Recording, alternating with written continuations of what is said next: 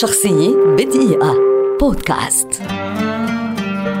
يم مشهدي كاتبة سيناريو سورية شهيرة ولدت عام 1977 وتعد وجها لامعا على صعيد الكتابة الدرامية في وقتنا الحالي ليس على صعيد سوريا وحسب بل على صعيد العالم العربي.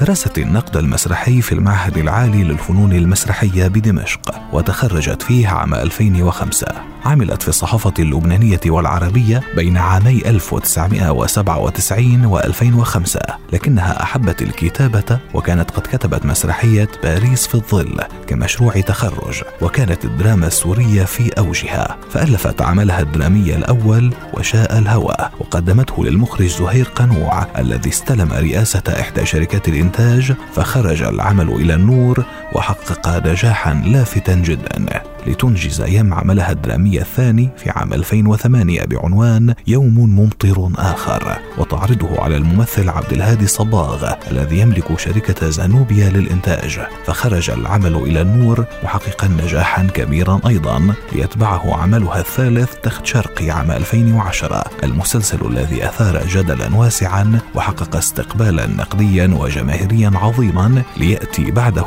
مسلسلها قلم حمرة الذي أخرجه الراحل الكبير حاتم علي والذي يعد تحفة فنية درامية. وقد حقق نجاحا استثنائيا.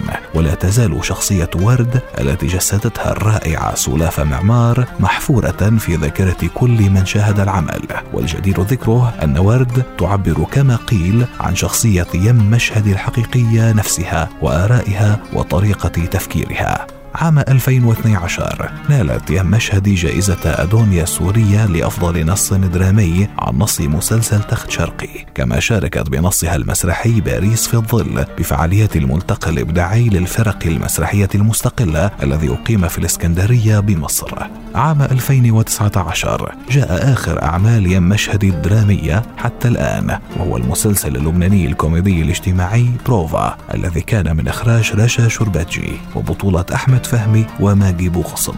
شخصية بدقيقة. بودكاست.